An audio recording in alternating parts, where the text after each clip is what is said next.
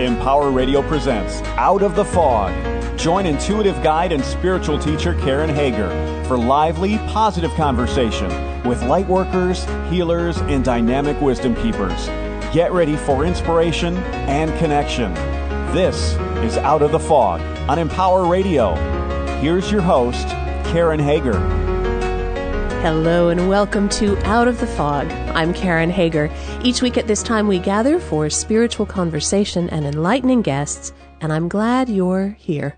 Time and distance are no barrier to energy, and that means that no matter when you're listening, no matter how you found us, you are here for a reason. And I hope that something in the next hour lights you up and helps you move forward. Now this is a this is a big day. This is a happy day for me. Award-winning author and spiritual teacher Andrew Harvey is here for a conversation about spiritual activism. In his latest book, Radical Passion, Andrew has collected some of the essential messages in his enormous body of work. These are messages that call us to engage deeply on a level that is personal, spiritual, political, to help us become empowered so that we can turn things around, turn the tide, turn tragedy into grace, turn desolation into an opportunity to co-create a new world. Are you ready to meet him? Andrew Harvey is an internationally acclaimed poet, novelist, translator, mystical scholar, and spiritual teacher. He's written and edited more than 30 books, including the best-selling titles The Hope and the Tibetan Book of Living and Dying. He's taught at Oxford University, Cornell University, Hobart and William Smith Colleges, the California Institute of Integral Studies, and the University of Creation Spirituality, as well as various spiritual centers throughout the U.S. He's the founder and director of the Institute of Sacred Activism, and you can find out more about Andrew and all his work at andrewharvey.net. Andrew, welcome to Out of the Fog. I'm delighted to be with you, and thank you so much for concentrating on this book, because in this book, I have poured out the fullness of the vision that's been given to me, and I feel so grateful to have had that opportunity. It was the present I gave myself for my 60th birthday. Oh. And it's a huge doorstopper of a book. Almost everything in it is in it except the recipe for celery soup, which I don't know. So it's one of those books that is is to me one of those books I want to keep by my bedside. And when I got when I got the book and I opened it up and you see that there's the table of contents and it's one of those where you get into it and you go, oh, this looks in, oh, that, oh, I think I'll have some of this. and so it's one that you get and dip into maybe more than one you sit down and read from cover to cover. Well, it's composed through the brilliance of my wonderful editor, Janet Thomas, who was the person who helped put it all together, as a seven part symphony. So you can go into the book in any movement, but the most wonderful way, I feel, of really getting to the guts and wildness of the book is to read it from the beginning to the end and experience how many themes come back, but in different ways, just as in music. So that by the end of the book, I hope that you've listened to the most sumptuous and gorgeous symphony, streaked with darkness and lightning, obviously, because yeah. we're in that a terrible time, but very hopeful and very filled with real help and real advice and real inspiration for claiming your divine identity and then enacting and embodying it in sacred action. Now, I first I first heard you speak uh, at Grace Cathedral in San Francisco, and this was probably 25 years ago, maybe. Oh, and, my goodness. And you were, um, you were preaching, you were giving the sermon, and I was in the choir, so I was behind the oh, altar. And was it the sermon I gave on Mary? Yes, that's it. I was yes. there. Um, yes. that is it. And even from behind, right, I could only see the back of you, Andrew, and even from behind, the the mm, the passion, the energy, the fire with which you teach really came through. And when I was getting ready for this interview, I found a video that you just posted just a few days ago on your Facebook page of a talk you gave in Oregon. Yes. And the same fire and energy and passion, it's 25 years later. Where does that, what is at the root of your passion? What, what burns in you in this way to, to continue to give the work as you do? That's such an important and challenging question. I think I was born with passion. I come from a family that has tremendous different kinds of passion on both sides. The men are mostly soldiers and heads of police and sometimes rulers, and their passion is for justice and for an honorable world. The women are wildly creative and gloriously, intensely passionate in the way they live their lives. So I think those two kinds of passion came to me from my family and that I've united them. I've united the passion of the feminine with the passion of the masculine. But the real answer is that I've been on now a very intense mystical path for almost 40 years. The key to passion, to discovering passion, and to sustaining passion is the opening of the heart center. And as you know, the heart center is not the physical heart. It's slightly to the right of the chest. It's a center known in the psychospiritual body, known in Hinduism as the Anahata, known in Sufism as the royal center, known in Christianity as the kingdom of the heart, known in Sufism as the burning royal centers, actually. When it opens, you have the most overwhelming experience of divine presence. You see the light burning in and as everything. You're given a direct experience of the glory of the divine, what the Sufis call the kibriya, the splendor that is always here but that we're blinded to so long as we are in our full self. When the heart center is open, something astounding starts to happen. And that is that the light descends into the heart center. And just as the physical heart pumps blood around the body, so the open, adoring, praise-filled, grateful, mystic sacred heart center, that center pumps light around all of the different parts of the psychospiritual bodies. So what happens over time, and this is a great mystery I'm trying to explain, what happens over time is that all the seven chakras align and unify in a column of what I would describe as golden fire energy that becomes installed in the human being and allows that human being to always be fed by divine peace, by divine energy, and by divine passion. And if I'd been able to keep my passion alive until the august age of 63, it's because this center has been open since my late 30s and that I've cultivated a practice that keeps it open so that whatever is happening in my life and whatever is happening in the world, I can feel at all moments, if I truly continue to do the work, this gorgeous, sacred, wild, holy passion energy rising in me to give me clarity, to give me courage, to give me strength, and to give me the determination to keep going on in the middle of sometimes very difficult circumstances. Well, you've said the that we and I agree with you. The world is hanging by a thread. Yes, a praying thread. Hmm. Yes. The and that I think a, a lot of us and even a lot of the the quote good guys I'm putting that in ironic quotation marks. A lot of the good guys have just gone, I don't know. Uh, we can't. I think we're done. I don't know what to do about it. I'm going to go watch TV. And yes. there are a, a few, a kind of a bright, burning, passionate few who are, who are, and you are, I count you as one of those who's trying to keep things going. Well, it's when things get most terrible, when things get at their most frightening, that we need the greatest peace and the greatest passion.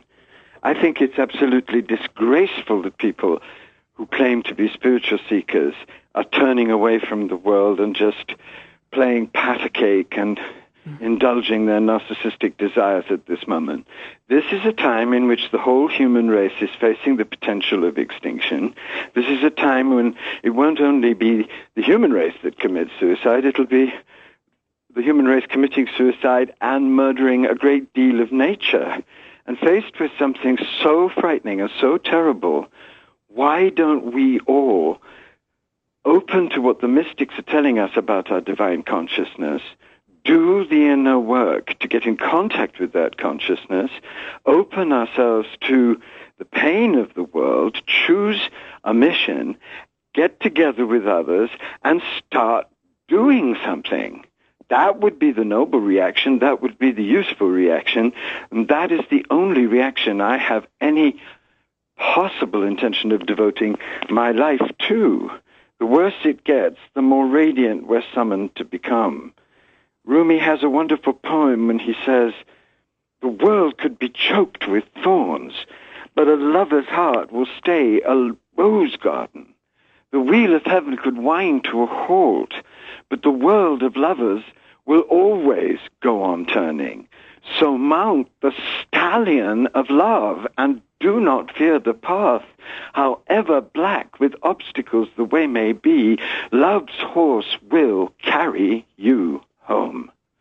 Mm. Those words do not deny the tragic circumstances that we are in. They don't deny that the world may very well be hurtling to destruction, but what they point to is something that far too few teachers point to, or far too few seekers know about.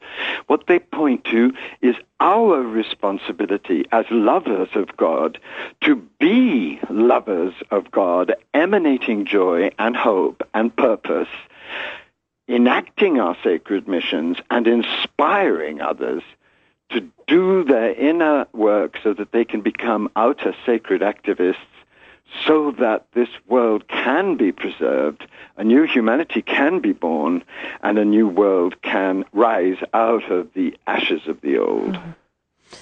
And doing that, at least as I believe, doing that inner work should come with a warning because opening to the love of God, opening your heart center in that way doesn't mean like, oh, nice, and there's cupcakes and I hold hands with the oh, angels. God, what, new right? Age garbage, and right, that's new age right. Been such a dereliction of truth. No, opening the heart center means that you will experience rapture at a level you did not imagine, but you will also go through ordeals and struggles and sometimes very painful transformations, all of which are known in the real mystical systems and have to be accepted. They're part of the work of love. Love isn't just joy, it's also suffering. If you love the world, you're going to suffer seeing the world being destroyed. If you love animals, you're going to suffer as you watch them be crucified by our madness. If you love the poor, you're going to be devastated by the systems that create systemic, brutal oppression. If you love anything, you're bound to have some suffering in that love because everything is dying. If you really want to love, you have to accept the pain that is the price of love. And you have to accept it as a divine gift because it is a divine gift. It increases your depth of compassion and it makes you able to be one with all those who suffer on the planet. Hmm.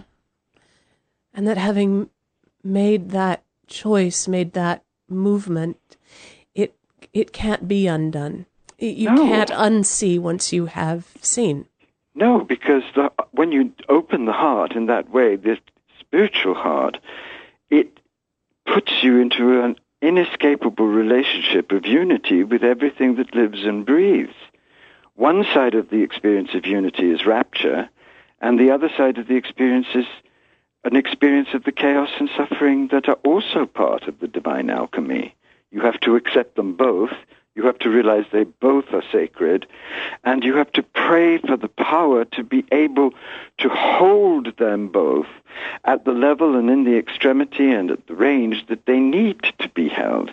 And the only way you can create a crucible strong enough to hold both the great ecstasy and the great suffering that belongs to the authentic path of the mystic is to abandon yourself daily to deep spiritual practice because it's only deep and continuing and relentless and tender spiritual practice that can make of you a container strong enough to hold both the light forces and the challenging, painful forces that are necessary for your transformation into the next level of your evolution. Why are we afraid to begin? Why is there so much kind of paddling around in the kiddie pool of of the new age spirituality that you're talking about? Why are we afraid to do the real work?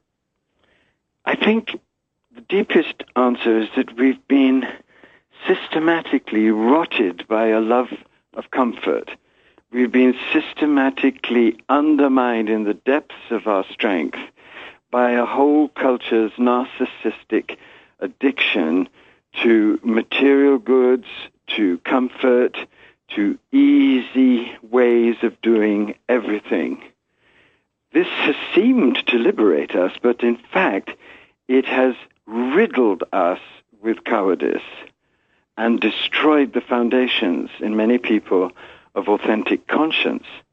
And I believe that there is a deliberate plot behind this, that this is not unconscious on behalf of the elites that control our planet. As long as we can be addicted to comfort, addicted to easy solutions to everything, we will remain juvenile, whining, self-absorbed, committed only to our own personal happiness, and blind as bats to the agony of the world and the situation that the elites are keeping going. But how, how does that serve anyone? The, the elite will perish as, as we do, will be, right, crushed by the machine that they created. They know this, but they don't care. Hmm. What they want is the power and the money before the whole ship goes down. They know the ship is going down. They know that what they're doing is destroying the planet. But they are possessed by greed to such an extent that it's driven them insane. So part of their insanity is to know this, not to care, to continue to gather power to themselves so that if the ship is going to go down, they have all the best berths and they have the orchestra keeps playing for them. So must we must we go down? No, of course not we will go down if we don't transform our situation, if we don't transform ourselves and claim our power and join together in a worldwide revolution of love. Yes, we will. But if we do, there's a chance that we can transform this situation, and we must now take that chance because time is running out. The door of opportunity for the transformation of the human race is closing. How do we begin? How can we, in our scattered, separate places start to turn away from that love of comfort and convenience from that from that that kind of it it feels good sometimes when you put the blinders on so that you can only see a certain thing. How do we begin then as individuals to start that shift? The first thing we can do is to realize how lethal this addiction to comfort really is and to begin to understand how it has rotted us, how it has made us cowards, how it has made us terrified of standing up and telling the truth. And from the shame of that recognition, we can then proceed to really choose to do the inner work of connecting with the courage in us that comes from our divine identity and divine consciousness. So what I would suggest to people is have the courage to see how you are in a prison of comfort mm. and then take the inner journey to discover the springs of eternal courage that flow from a living experience of your divine identity, which you can only have if you now sincerely and relentlessly turn up in spiritual discipline. Mm sincerely and relentlessly. There's that warning label again, right? You can't just go, oh, I think that'd be nice. So I drifted away. It, one of the things I liked, one of the places, I'm sorry I didn't read the book in order because I went through the. I forgive you, my uh, child. thank you. I will sin. No, no, I'll probably sin again. I, I can't say that. But um, as I went through, I saw the foreword that you wrote um, to a translation of the Way of the way of a pilgrim. And for me on my own journey the jesus prayer has been such a powerful thing. And, oh, and when God, i yes, when when i look no at more powerful prayer oh, yeah. and when i look at something to me that prayer is something so simple and so profound. It's like a wheel that turns in the heart and begins to turn. And i think in my own case, when I said yes, and I said, yes, please, I'll show up relentlessly and sincerely, not always cheerfully, but at least relentlessly and sincerely in spiritual practice, that prayer, having that little wheel, once you start the wheel turning, it does not stop, but it carries with it. You have to do something with it. You can't just endlessly churn around and around. You, you must speak. You mu- you have to do something with it. Yes, because what you, what's revealed to you through the Jesus prayer is the is the kingdom, the light appearing in and as everything. If you read The Way of the Pilgrim, you see that the man who goes on a journey to find out the deepest meaning of the Jesus prayer and the deepest power of the Jesus prayer uses it again and again, practices it again and again, and then has a series of absolutely amazing mystical visions, which are the mystical visions that will be given by grace to all those who sincerely use either a mantra or a simple prayer to polish their hearts but when you polish your heart, what happens is that it becomes a mirror in which reality is reflected directly without mask. And you see and know that we are in a totally divine universe as divine beings, as light drops of a great ocean of light. You don't just see this, you feel this and you feel the enormous bliss and joy of this, but you also feel the enormous responsibility of having been given such an overwhelming and absolutely profound insight into reality because once you've experienced the great love of God for all things and in all things, then what you're challenged to do is to put that love into practice and into action. So for me, the mystical path is not a passive path at all. It requires a certain level of passivity because you need to know how constantly to open, how constantly to receive, how constantly to surrender. But you learn how to open and receive and surrender so that you can become filled with divine ecstasy and peace and passion so that you can fulfill the meaning of what it is to be a human being, which is to embody the transcendent and radiate the knowledge that you're given from God in the way you treat people, in the way you talk to people, in the way you act in your life, in all the decisions you make, and most importantly in a terrible time like ours, in the way you stand up for compassion and justice and transformation of society in the real burning world. Not just to ask for it and not just to talk about it, but to be on fire with it. Yes, to be on fire with radical passion for it, which is its greatest gift. But this great gift has, as I said, great responsibilities because you're not there just to receive this gift, to savor it, to dance around with it, to claim you've had some astounding experiences greater than other people with it. You're here to be filled with it, to be empowered by it, to turn up in the great evolutionary plan for humanity that God has, this great birth, potential birth out of this death of a new kind of humanity. Mm. So again, one of the greatest subtle dangers on the path is a danger of narcissism because if you think that you are here just to have mystical experiences and to savor them, you are again indulging a spoiled, entitled ego. You're here to have those experiences, to be so inflamed by those experiences that you become a lover, warrior, midwife of the new and dedicate your whole life and all of your gifts and resources and powers to serving the divine in reality, which means serving all human beings, the creation, animals, and really standing up for a new world and devoting yourself to be one of those wild and mad enough to try and create it. Mm-hmm. and there is there is a wild there is a wild madness to all yes. of this. It's not all sitting quietly on hard benches, folding no. our folding our hands and speaking in soft tones. You can tell I'm Episcopalian, right? Yes. We sit very quietly and we're wearing very good shoes while we talk. This in is, this is another kind of fantasy. This is one of the silliest and worst aspects of the New Age. It's idea that enlightenment and holiness are very soft and gentle and don't react and are always serene.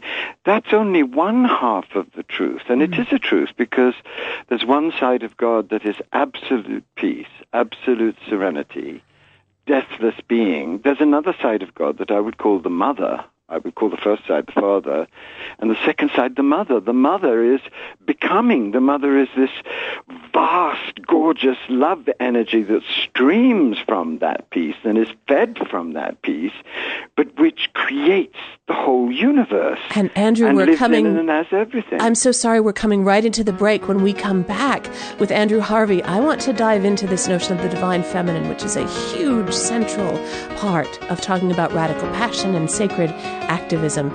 You are uh, listening to Out of the Fog with Karen Hager. We'll be right back with Andrew Harvey after this.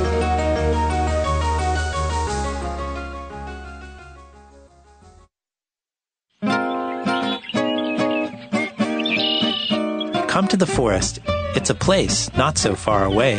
A place where you don't have to mow the lawn or babysit I saw lizards and squirrels and ducks, ladybugs, caterpillars. It's really cool, actually. A place where you don't have to make time for free time. Lots and lots of kinds of species here. Out here, you may even meet the mysterious creature known as the other you, the enchanted you. It's magic what flowers do. The adventurous you. My favorite tree, yes, that one the free to be me you. Ask your parents to take you to this not so far away place. Come to the forest, where the other you lives. But first, stop by discovertheforest.org, a public service announcement brought to you by the U.S. Forest Service and the Ad Council. Do you get tired of styling your hair every day? And do you want a good hairstyle every day? Hi, I'm Sarah Schuster. I went on a website called inventnow.org and after that, I decided to invent something too. Something called the Insta-Do. Just imagine, you just put it over your head like a helmet does, and you pick your hairstyle with the buttons on the side. Then you can have instant hairstyle in seconds. People like it. People like Jeff Bart. I like it. And people like Kenneth. It's this helmet thing, and it fits over your head, and it's great. Thank you, Kenneth. You should go to inventnow.org and it could help you come up with your own invention. After all, look at me on the radio now. Anything's possible. Keep thinking. Get started on your own inventions or just play some games at inventnow.org. Brought to you by the U.S. Patent and Trademark Office, the National Inventors Hall of Fame Foundation, and the Ad Council.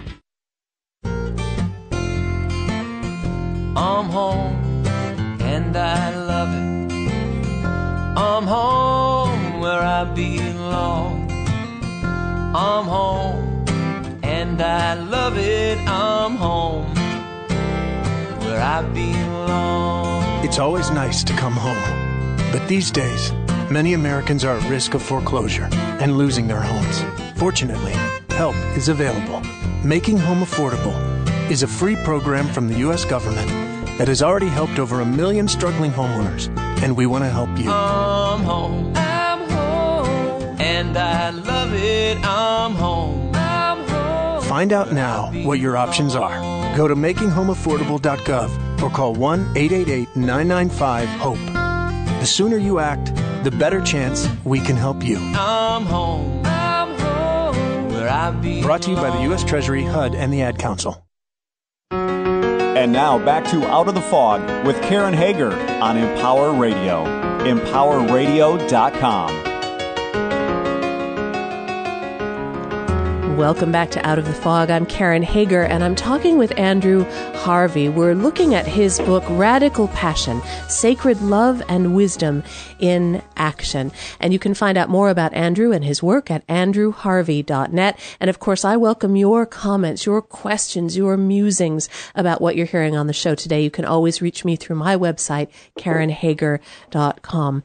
Andrew, before we were so rudely cut off by the commercial break, you were just beautifully swinging into that place where we kind of we're shifting our idea of the nature of the divine, where that the divine feminine comes rushing back in with that passion, with that power, with that sense of something being born in us and something dying in us that's so different from that sort of uh, is it masculine? I don't know. That sort of that what what you would call that addiction to transcendence. Really, yes. Patriarchal, right? Well, I think the most important part of our time, the most important fact of our time, is the tremendous return of the mother that's taking place in it among so many seekers and theologians and mystical visionaries. In the ancient Hindu system, we see the universe as a sacred marriage. And it's a sacred marriage on every level between the eternal light, which the Hindus think of as the Father, and the power that streams from that light that is inseparable from it. The wild love power that is the creative evolutionary power that creates the whole universe and lives in every aspect of it, that is the mother. And the Hindus have this wonderful image of the Father transcendent light as the diamond and the streaming of the diamond, the streaming light from the diamond as being the mother that erupts in the Big Bang to create our cosmos and that then lives in every tiny quark and neutrino in all of the bodies of all of the universes.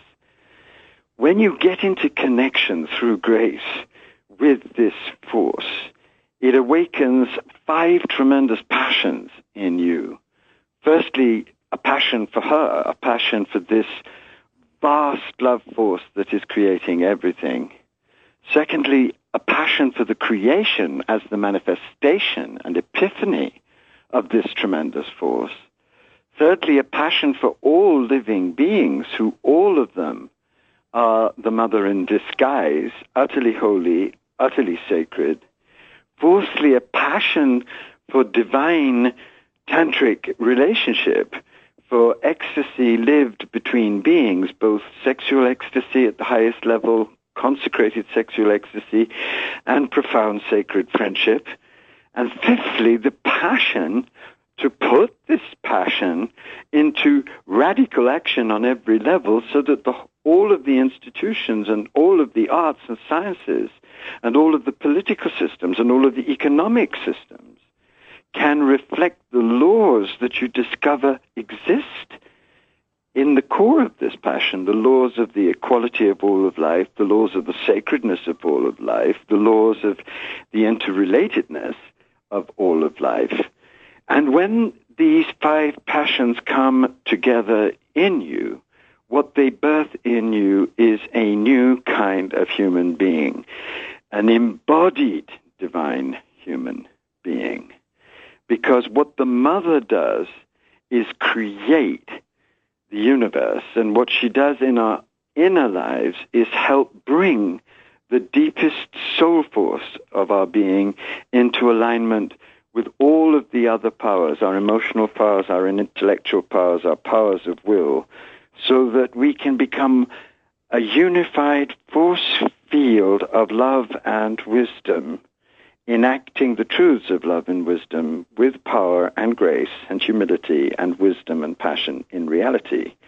This sounds very grand, and it is very grand. But if you experience this transformation, as I and hundreds of thousands of others are now experiencing it on the earth, you realize it's also very humbling because you continually fail at it, you continually exaggerate your own attainment of it, and it is always coming back to reveal more areas in you that you need to transmute.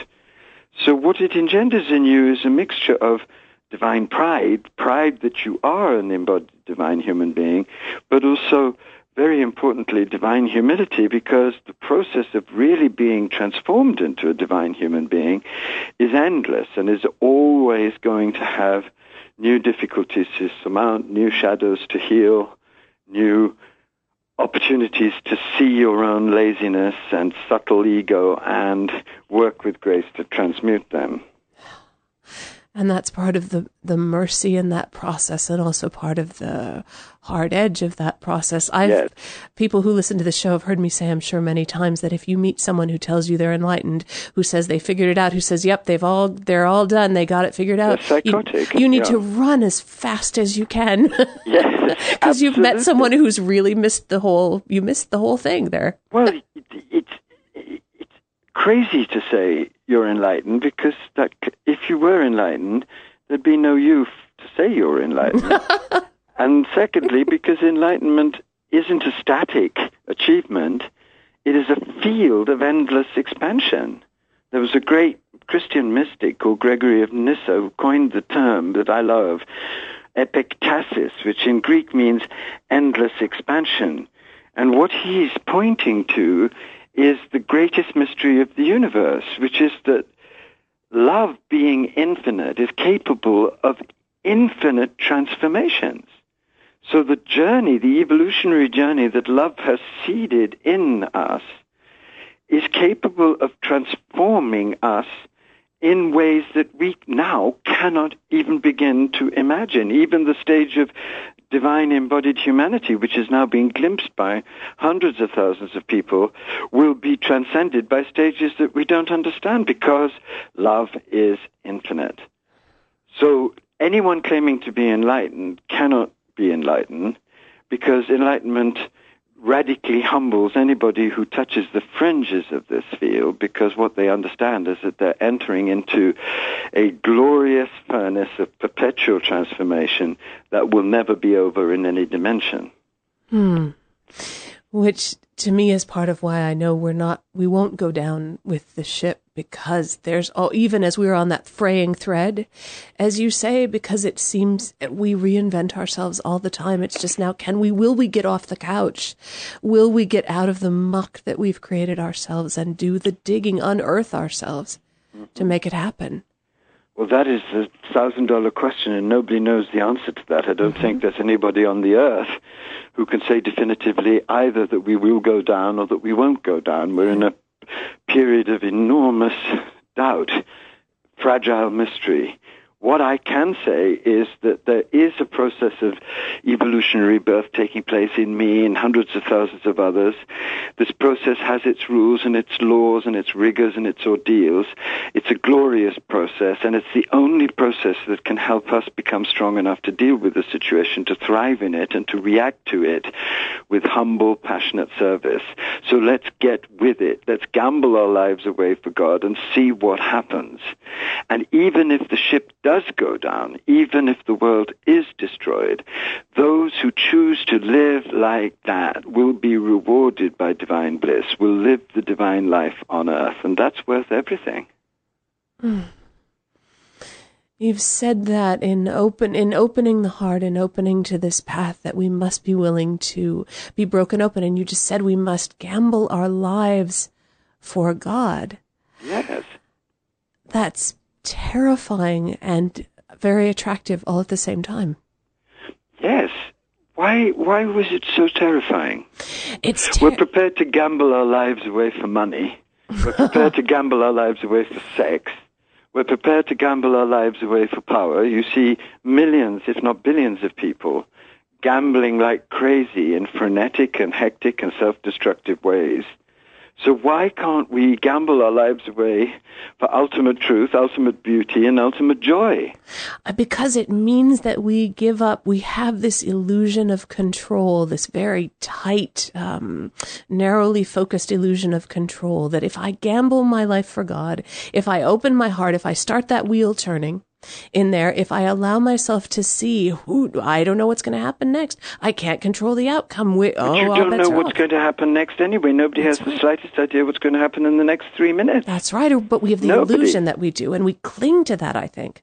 But that's what causes our secret anxiety, our misery, our unhappiness. And when you begin to understand that it's this illusion of control that is keeping you separate from the greatest imaginable experience of your unity with the whole of life, then you start to realize that this complete fantasy of control, which has nothing to do with reality, because fundamentally we're not in control of anything except our consciousness, when you realize that, then you realize your ultimate duty is to raise your consciousness to such a pitch that it becomes able to dance with reality instead of imposing forms on reality that reality has absolutely no intention of taking. How are we seeing that how are we seeing sacred activism in the world now? How are we seeing those hundreds of thousands of people, all the awakened beings? How are we start? Are we starting to see the change? I feel yes, like I, I can. I think we are absolutely. How do you see it? Oh my gosh, I see it in people who are willing to talk about these kinds of topics, not just talk about them, but live them. But there's a vulnerability, there's a transparency in the way that we, that people are waking up that I'm not sure I've Absolutely. seen. No, I think the crisis is now seeping through even into the deadest coma-ridden brains. People are aware that it's all up for grabs increasingly, and this is giving a, a more radical honesty to the conversation. I hear you. I agree with you. And it brings us to a place where we must either uh, kind of turn around and bury our heads in the sofa cushions and hope that nothing comes to disturb us, or even the, the comatose, as you say, are realizing that the waking up is already happening. What will now? What will you do? How will you Yes. join in? Right? How will you use your gifts, your talents, your all your inspiration? How will you use that? That's how I see the sacred activism happening. Well, actually, sacred activism asks two questions, and they're interrelated. It, first question is, who will you be in the face of all this? Will you be one of the ones who keep the death machine going? Will you serve its laws of greed and cruelty and deranged power? Will you just watch as Syrian refugees are shot crossing the Turkish border, as millions of people die in wars, as the whole horror continues? Or will you be one of those who really claim your divine truth through sacred practice and initiation? That's the first question. Because the way you act and how you act and the wisdom with which you act and the power with which you act will be determined by the quality of your inner being. They're not separate because the self, the divine self, has two aspects, as I've said. It has a transcendent aspect, which is always in the peace of being, and it has an immanent aspect, an active aspect, which is always in dynamic becoming. And you're summoned to be that self acting in reality. when mm, that's as we move into this new so there's new age like let's the unicorn had a birthday party and all the archangels came there's like that new age right Yes, and then there's with us, unfortunately. and then there's the new age which i think that you are talking about Yes. as we move into the new age is there may- i don't know maybe this is we won't move into the new age. It's not going to be prepared for us. We're going to have to be the co-creative agents of the new age because this new age is not something the divine is going to lay out for us like a garden that we can then hmm. take off our old dirty shoes and dance through. That's not at all what it is. This new age is a new evolutionary stage that we have to create or co-create with grace through cooperating with the rigors, ordeals, and revelations of an authentic evolutionary path. So that means there will be no new age if hundreds of thousands, if not millions of people don't get this and start doing the work inner and outer to realize this. That's the new age. And as we are co-creating this, each in our own, each in our own way, right? Starting at one level and then cumulatively, as we, as we do that in your experience and from what you've seen, because you travel all over the world and speak all over and teach all over, is there an area that especially cries out to you for attention. So if someone listening to this says, I want to start right now, I'm going to open my heart and start a spiritual practice and I'm going to go do X or Y. Well, what I say to people is this. I say, if you really want to find out your mission, dare to do the following practice. And this has been done by hundreds of thousands of people that I've taught all over the world. And it really helps. And I've had so many letters about it. Get up at three o'clock in the morning. Surround yourself by the peace of the divine. Feel deep peace and protection. And then dare to ask yourself one question. What of all the causes in the world breaks my heart the most?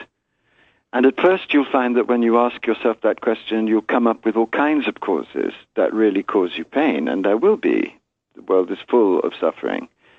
But if you continue with that question, you'll come to discover that there are one or two causes that cause you so much suffering that you hardly dare look at them. And those are the ones that you are called to address. Because if you find through prayer and through grace and through meditation the courage to really face what that heartbreak reveals to you, you'll find too that in the middle of that heartbreak, there is, as Rumi says, a fountain of deathless passion which will never run dry. The things that break your heart the most are also the things for which you will find yourself prepared to stand up for and keep working for in impossible conditions.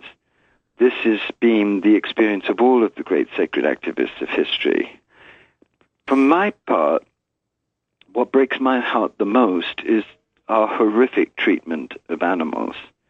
I've loved animals passionately since I was a child, and coming to face what we are actually doing to animals in our laboratories, in our abattoirs, in the terrible way we're destroying their habitats, in our insanity of hunting nearly extinguished species, has almost driven me mad with despair for the human race. Because when you really feel or begin to feel the horror of what we are now actually inflicting on animals everywhere, then you are threatened, in my case, with a kind of insanity of pain.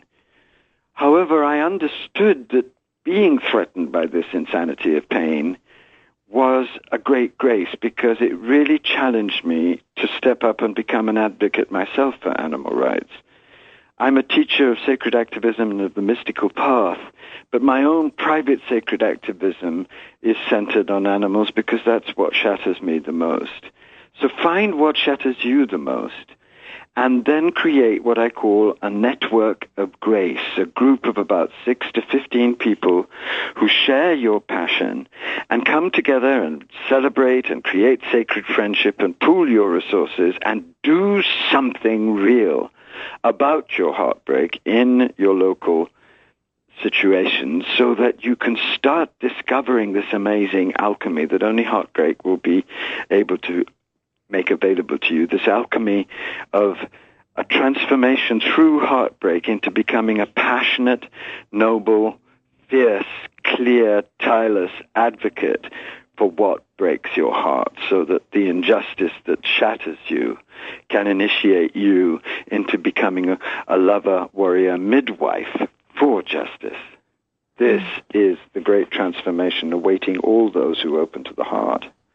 Mm lover, warrior, midwife, not someone standing by kind of mumbling prayers, not someone, you know, handing out flyers, but a lover, warrior, midwife. That's that, to me, that's that face of the divine feminine that isn't, um, not June Cleaver, look, darling, I made you some cookies, but that's Kali, right? That's, I make Well, it's both happen. Mary and Kali, isn't Yeah. it? Because don't knock the person handing out the leaflets. It takes a lot of courage to stand in the rain and, but it, that is a wonderful thing to do, but it's not enough for a situation like this. We have to become very much more strong in our divine identity, very much more concentrated, very much more aligned with each other, very much more drawn into true sacred community, and very much more dedicated to urgent radical action.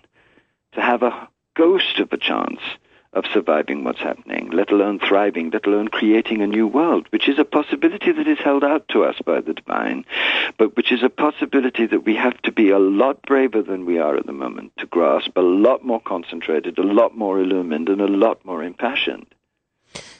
Can you tell the listeners when they go to andrewharvey.net, you, there's a lot of things that you're doing. You're everywhere, sir. Um, how can they connect with you? What have you got coming up that you want to let people know about? Well, I've just written another book, actually, which is a book I think everybody would enjoy. It's just come out. It's called Play Life More Beautifully, and it's a series of dialogues with an amazing 88-year-old piano teacher in New York who was a great concert pianist but gave it all up to really serve others and help others develop their musical truth. It's about much more than music. It's about the whole of life because Seymour Bernstein, who is the man I have these conversations with, is a true sage. And it's a book that's now getting everywhere, and people seem to be really delighted by its themes, which really are about how, through discipline, you can connect with your life passion and mission, and how that is the one source of enduring joy. So I think that anyone who is excited by what I'm saying would find in that book a lot of inspiration. What I do is to really divide my life into three different ways of expressing my sacred activism. I teach a lot all over the place, so if you ever want to come and be part of an evening or a weekend, I'd be delighted. Just look on my website to see where I'll be. I also take sacred pilgrimages because I believe deeply in the power of pilgrimage to unite people with their divine source and to inspire them to do the work. So if you feel you'd like to come on pilgrimage with me, I'm taking a group to India, to where I was born, in the winter to North India. It's a trip called the Trip to Divine Love, and we're going to the Taj Mahal, we're going to Khajuraho, the site of the tantric temples, and we're going to my my favorite place on earth, which is the crazy, holy, incandescent city of Varanasi, which oh. I call Benares because that's the old British name. So there's that. And the third street of my work is devoted to the Institute of Sacred Activism. And this institute is being revived in a completely new way next year, early next year. So if you want to be trained more deeply in sacred activism, given the tools to really claim this sacred mission of turning up and enacting love in reality, then look at my website and keep looking at it because we'll be announcing the dates for the rebirth of the Institute in this new form very soon. And I can't let you be on without asking about the Moondog Farm. Oh, um, yes. Well, this is a huge, there's so many things going on at the moment, but this is very close to my heart because I have someone who's a very dear friend and whom I've been working with for a long time called Jill Angelo, who is like me, an impassioned lover of animals. She spends a great deal of her time in serving in shelters as well as trying to keep sacred activism going. And what we're launching soon is a fundraising campaign to buy a small farm where we can look after broken down and diseased animals that no one else will look after, and in such a way that they can have beautiful lives. And we're doing this as a pilot, really, to inspire other people with limited resources to start taking animals in, to start making of their gardens and homes sanctuaries for animals. And Jill has called this farm Moon Dog Farm, and she will live on it with her husband and look after the animals. I will go very often to be with the animals, and we're hoping that this will be an inspiration to millions of people to start doing this crucial work of providing oases of safety and sanctuaries of love for all kinds of animals now that are so desperately in need of it. Oh, that's wonderful. Andrew, thank you so much. I know that we're at the end of our time. I appreciate so much you being on the program to share. We've just, we just tapped the surface there. Right? There's so much more there. Thank you so much for sharing. Well, it's a great honor for me, and I love being with you, Karen. Thank you so much. You're very welcome. I'm sending you a virtual high five. That was it was great fun. Thank you, baby. So high five, Back sir. to you. Thank you very much. That was Andrew Harvey. We were talking about his work in uh, sacred activism and his book Radical Passion, Sacred Love and Wisdom in Action. His newest book is Play Life More Beautifully, and you can find out more about Andrew and his work, about the Moondog Farm, about that sacred pilgrimage to northern India in the winter. All of that is there for you at andrewharvey.net. And of course, if you would like to connect with me, if you're interested in finding out about the classes I teach or having a private session or just in seeing a really big photograph of me and what I look like when I have makeup on, you can find all that at karenhager.com. And I always welcome your thoughts and your questions, your musings about the show. If you feel, as I do, that we are hanging by a thread, if you feel that by uniting in collective intention, that by pooling our energy and being serious and disciplined, we can make a difference in the world, we can turn the tide, I invite you to check out openpeacefulheart.com to get information about a monthly group meditation, guided meditation open to people from all over the world, where we focus our energy on peace in our hearts and peace in the heart of the world. And thank you for listening today. Together we are spreading a little more light in the world, and a little more light is always a good thing. Until next time, I'm wishing you peace.